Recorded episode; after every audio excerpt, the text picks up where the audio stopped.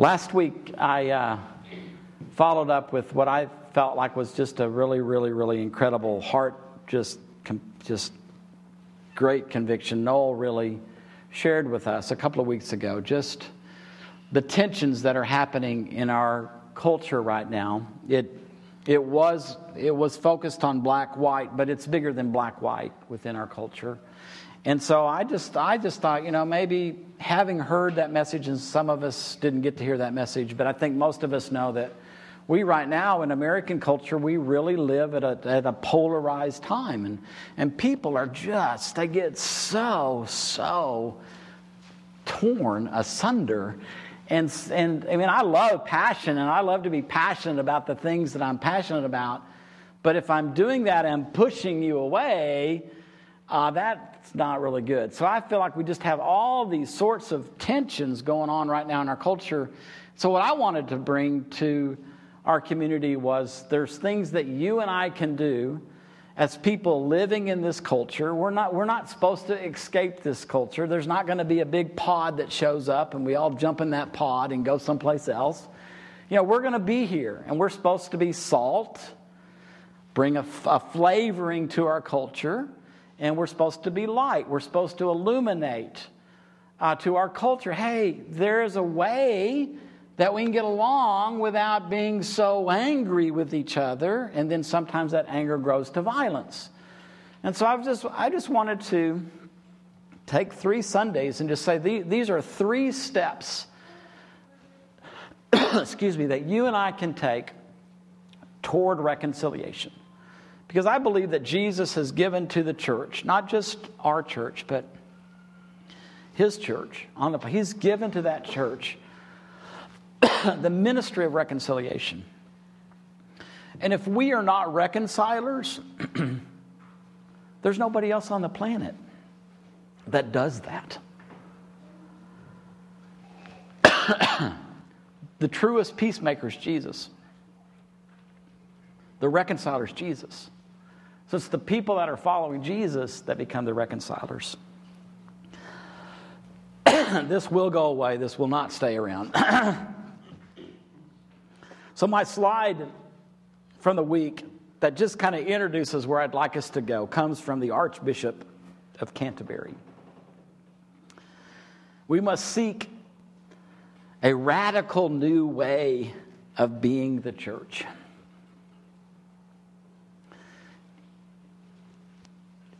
In a day of like extremism, I mean, the church has to, in a sense, answer extremism with extremism, radicalism with radicalism. We've got to get radical, but about the good, about good things, not destructive things.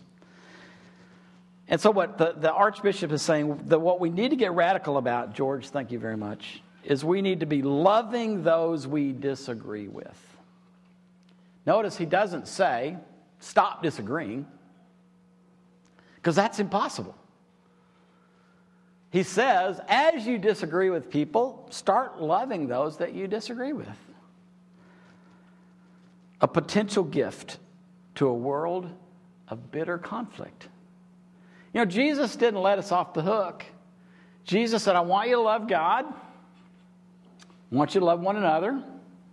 I want you to love those that are not within the church. Matter of fact, I want you to love your enemies.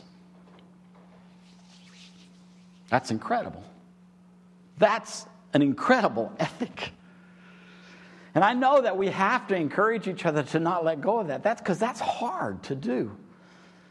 So I would, I would just, what I want to throw into the mix is loving one another loving those that disagree with you, that there, there's some reconciliation, that I'm, I'm going to be reconciled to you, even though we don't agree on everything.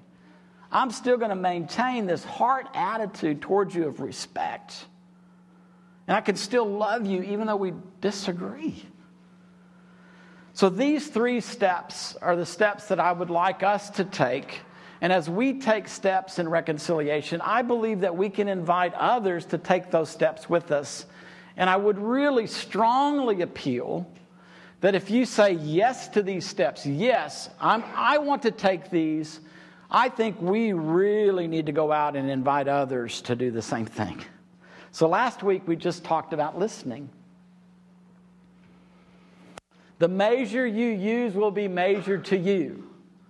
When I read that in Mark in my backyard, I, I, just delight when I thought, oh my goodness, what Jesus, he's talking about. The measure that you listen to others will be the measure that they listen to you.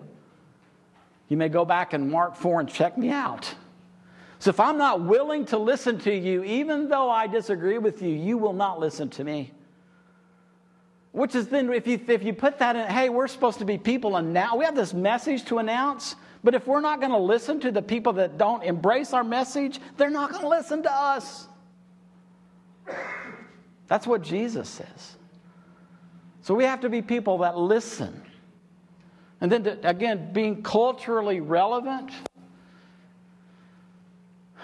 It, it's not helpful right now with the tension between black and white for white people to say, all lives matter. Because what that is saying to the black community is we're not willing to listen. The measure you use will be measured to you. I'm not black. And therefore, I, that, the black story in America is not my story. But I need to be willing to listen. And it's not, it doesn't mean that other lives don't matter. It, other lives do matter. And truthfully, I think if I had a black friend and we could talk and I was really willing to listen, I really believe that out of that conversation, that person would say, All lives do matter. But until I'm really willing to listen, that's what we got to do. That's, that, that's where we are today. Then you could, you could take it from there if you would like. Today, I want to go back to the cross because, as I shared with you, reconciliation is found in the cross of Jesus, but on one side is the healing of our wounds. If my wounds are not healed, it is very difficult for me to extend forgiveness. The context for that statement was our visit to Rwanda. And those in Rwanda that are their 20 somethings now approaching 30s that had horrible wounds I mean, they, they were in hell. That's the way I would say. When, that, when the genocide was happening in Rwanda, they were in hell.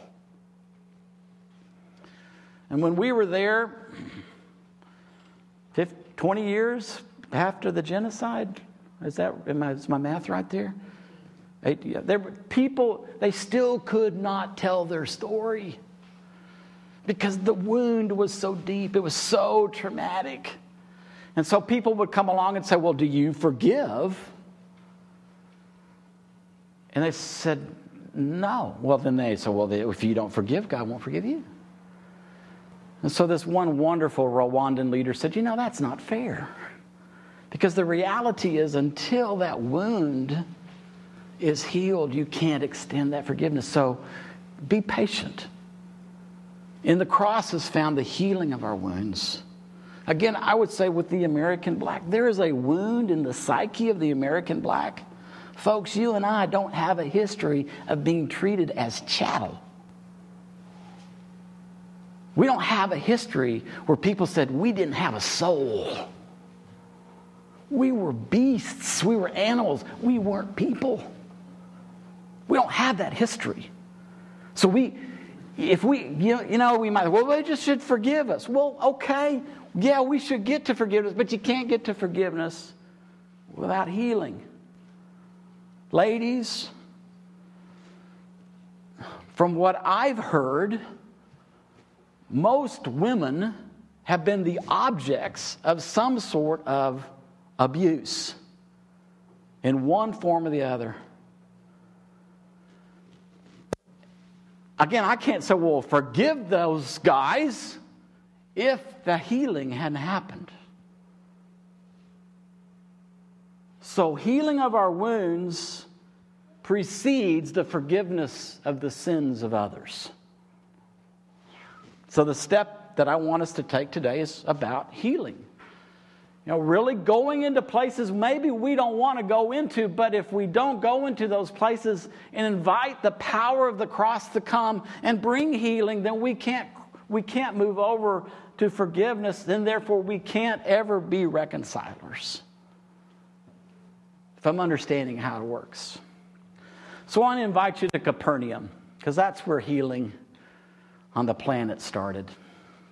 Capernaum is on the northern side of the Sea of Galilee. It was the hometown of Simon, other known as Peter.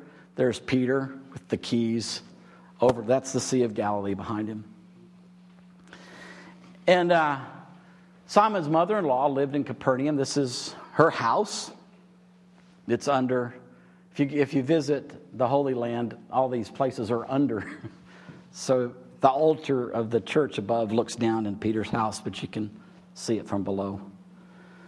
And Jesus' ministry, uh, he was really active in the synagogue in Capernaum. And the synagogue in Capernaum, the, structure that's there is not the exact structure that was there with Jesus, but it's on the same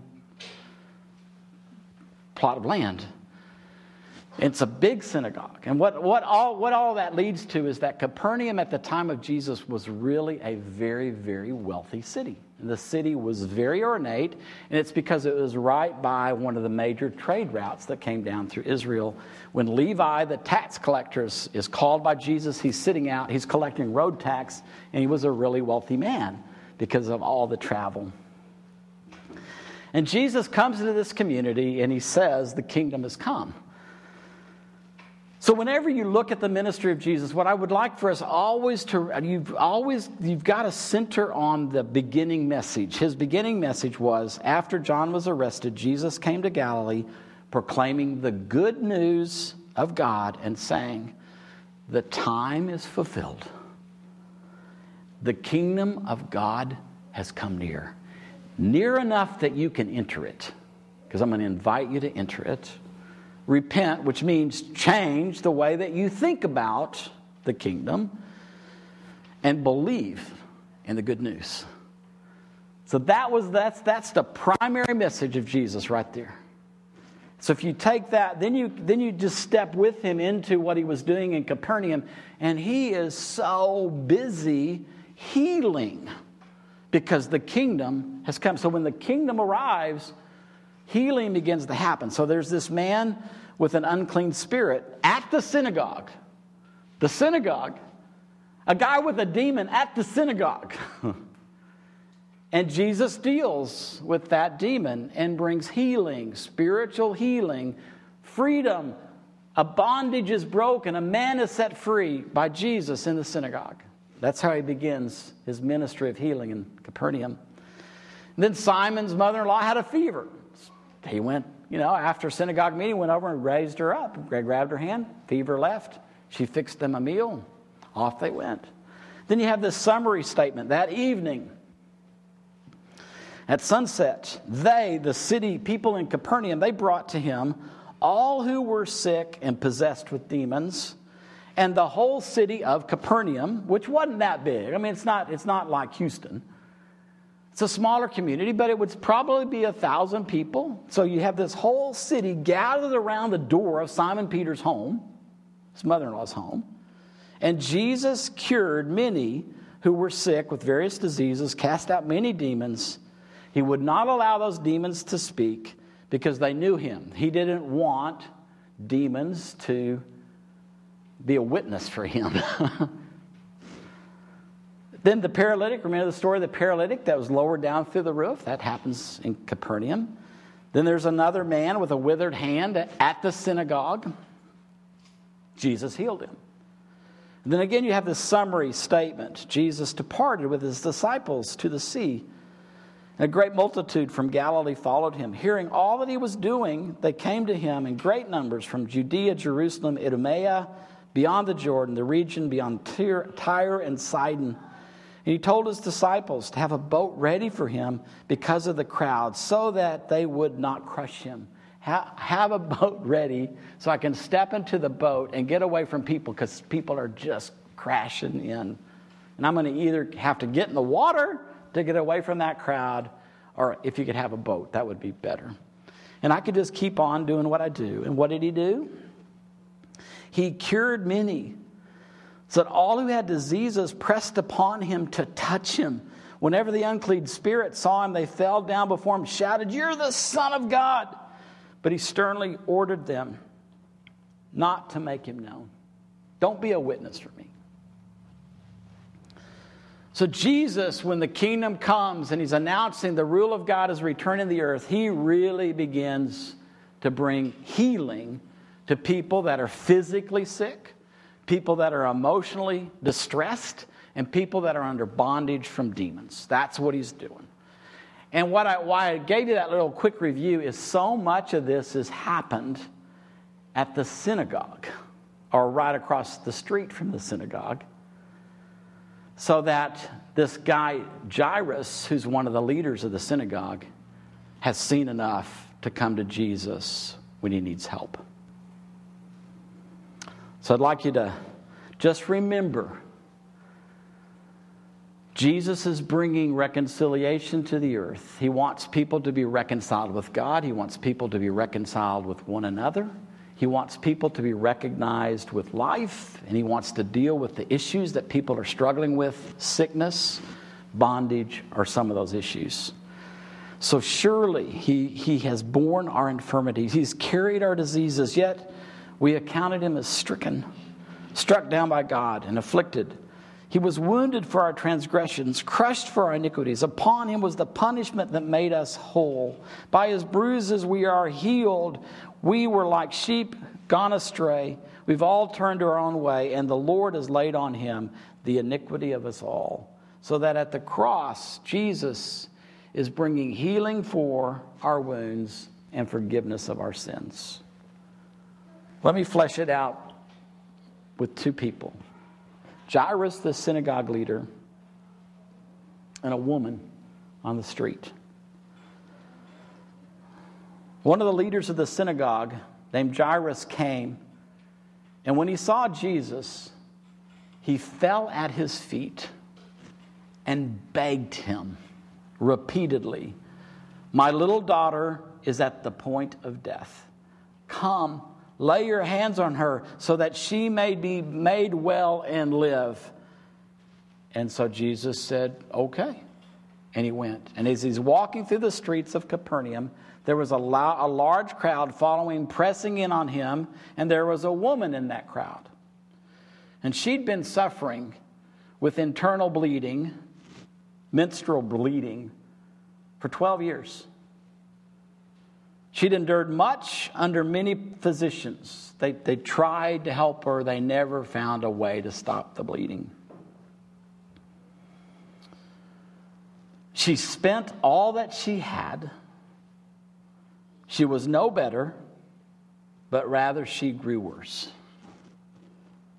And she had heard about Jesus, and she came up behind him in the crowd and touched his cloak because she was thinking, if I but touch his clothes, if I, if I could just get to the hem of his garment, I'll be made well. Well, when she touched his garment, immediately her bleeding stopped. She felt in her body that she was healed of her disease. Immediately aware that power had gone forth from him, Jesus turned about in the crowd and said, Who touched me? Who touched my clothes? And his disciples, still not getting it, said, What do you, what do you mean? Look at the crowd. Look at the crowd. Of course somebody touched you. We're in a crowd. He said, No, no, no, no. No, somebody touched me because I really wanted a gift of healing. I felt it incredible. But the dynamic of that is incredible.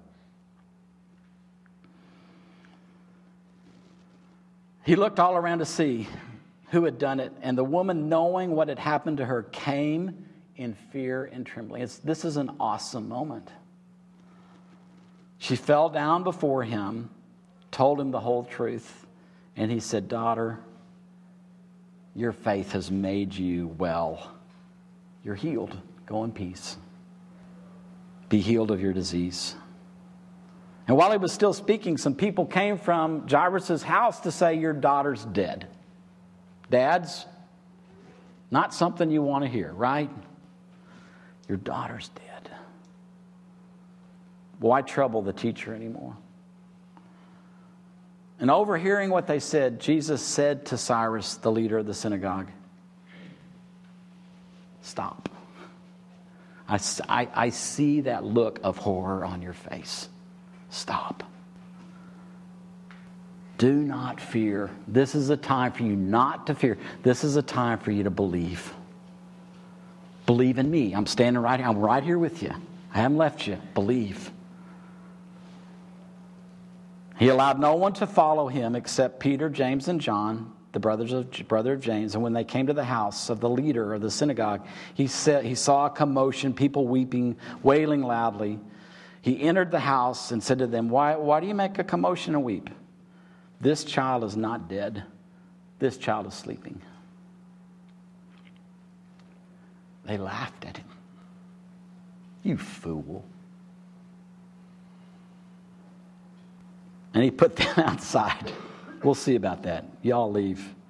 And he took the fathers, they took the child's father and the mother, and those who were with him, Peter, James, and John, and they went in with it where the child was. And he took her by the hand, and he said to her, Talitha cum, which means, little girl, get up. Immediately, the girl got up, began to walk about. She was 12 years of age. And at this, they were overcome with amazement Peter, James, and John, mom and dad.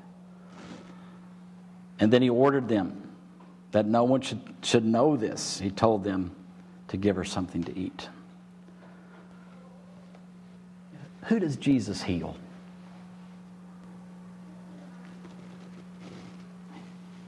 Here's a father begging for the life of his 12 year old daughter. I would suggest to you that he healed the trauma that was in that dad's heart. A lady on the street with a 12 year long chronic illness.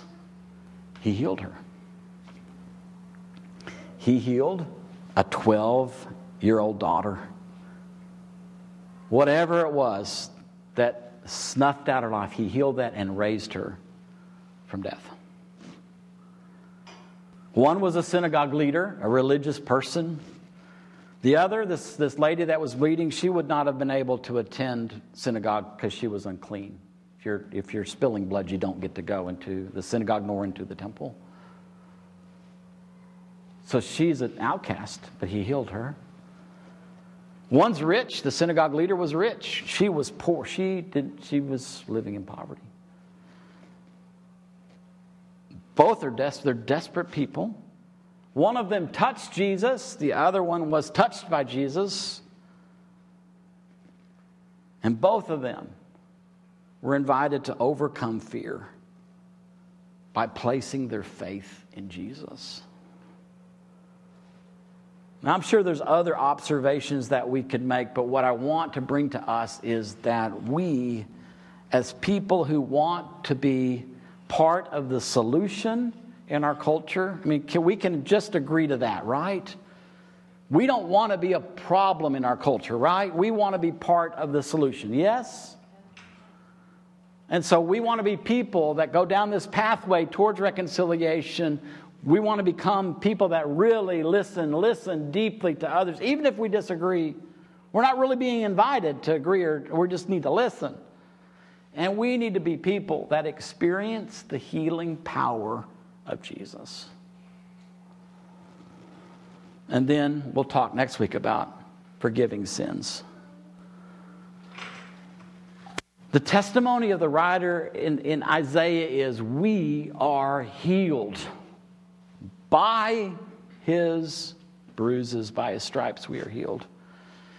So I come to us today, but I, I believe some of us today, we, we need to receive healing. Some of us have physical ailments. We need to invite healing to come. Some of us have broken hearts. We need to invite healing to come. Some of us need to dispense healing just to be used. We don't have it to give, but we, we can stand in the place of Jesus and we can be compassionate and, and let his power work through us to bring healing. Because as, if, if we as a community can begin to experience the healing of our wounds, then again, that just adds to this momentum that we can be people that reconcile others to God, to each other, and to the brokenness that comes through life. Now, I've noticed in our community life, we kind of ebb and flow with praying for one another, especially when it comes to healing.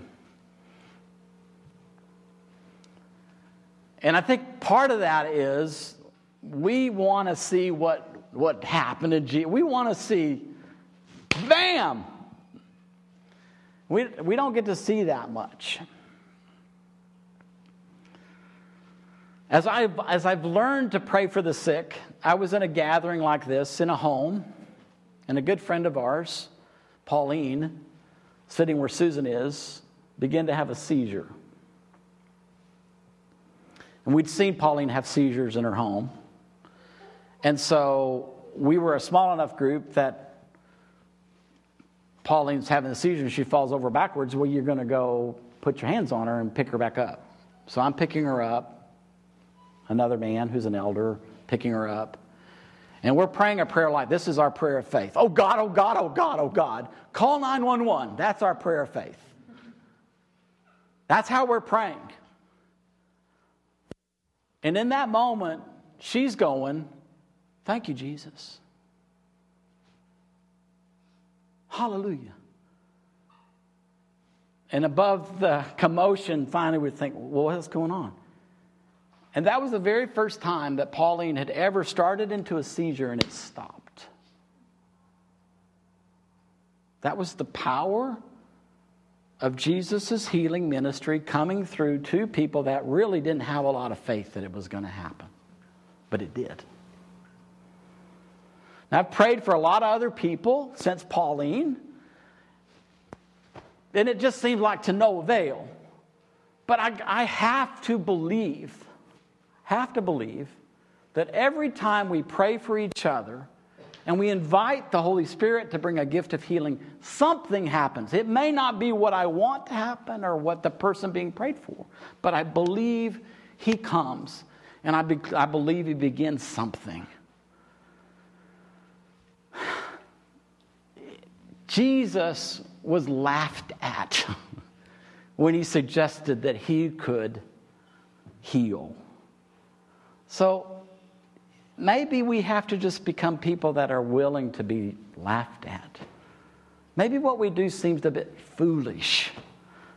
But I truly believe that if we will press in and pray and keep praying and not, I mean, again, it's just exercising our faith, which sometimes is hard to do, that healing begins to happen.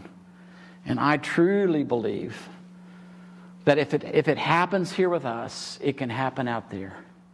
And I, and I know it, gosh, the brokenness of our world, it's really needed, needed, needed.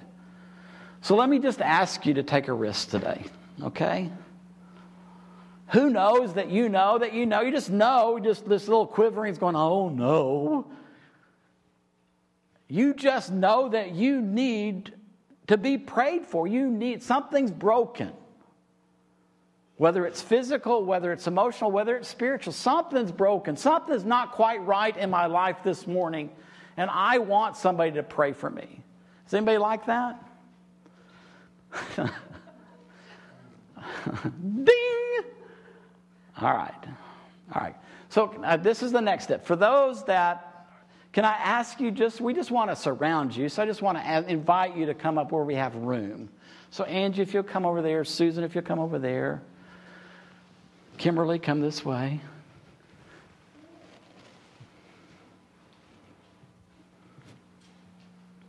Okay, spread out from each other so we can get people around you.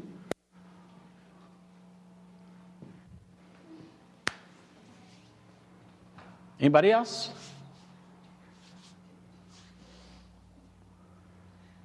I'm, I, can, I'm going to include myself because my hip is still hurting and I would like some healing for a hip. Please come. You want to come stand up here? Now, again, who who just has a sense that, oh, Mike, you're too. Okay. Your hand, okay. That's my finger still doesn't straighten out.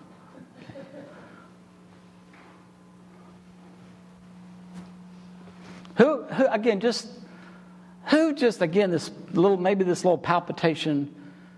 Healing happens today because people, just ordinary people just say, you know, Jesus, I, there's, there's, a, there's a mercy, there's a compassion that's welling up inside of me, and I want to go stand beside one of these people, and I, I don't know how to do this. I'm not even going to pretend that I know how to do this. But I'm going to, I'm going to put myself there but invite you, would you just do something through me? I believe that Jesus still he heals people through the laying on of hands. And he's just using ordinary people like you and me because that's how he did it. So if, if that's you, and you just think, I, I, I, want, I want the Holy Spirit to dispense healing through me today, just go stand by one of these people. Pick, just pick whoever you'd like.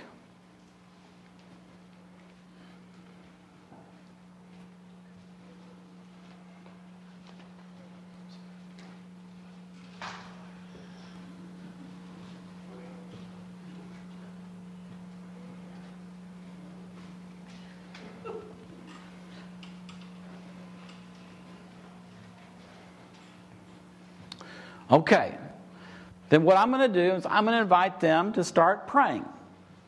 The rest of us, this is my encouragement. You can you can watch, you can get up and go help, or if it's time for you to go, you can go. And that's not that's you're not insulting anybody. This is we're going to end our time just by praying. And some of us we may pray long.